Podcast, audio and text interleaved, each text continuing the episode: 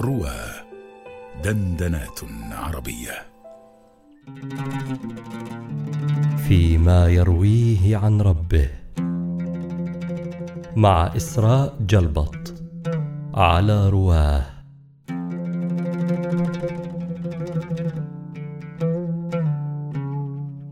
عن صفوان المازني قال بينما أنا أمشي مع ابن عمر رضي الله عنهما آخذ بيده إذ عرض له رجل فقال كيف سمعت رسول الله صلى الله عليه وسلم في النجوى؟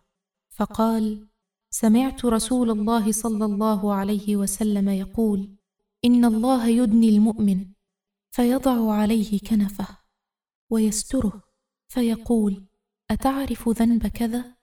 أتعرف ذنب كذا؟ فيقول نعم أي رب حتى إذا قرره بذنوبه. ورأى في نفسه أنه هلك. قال سترتها عليك في الدنيا وأنا أغفرها لك اليوم فيعطى كتاب حسناته. وأما الكافر والمنافق فيقول الأشهاد هؤلاء الذين كذبوا على ربهم ألا لعنة الله على الظالمين؟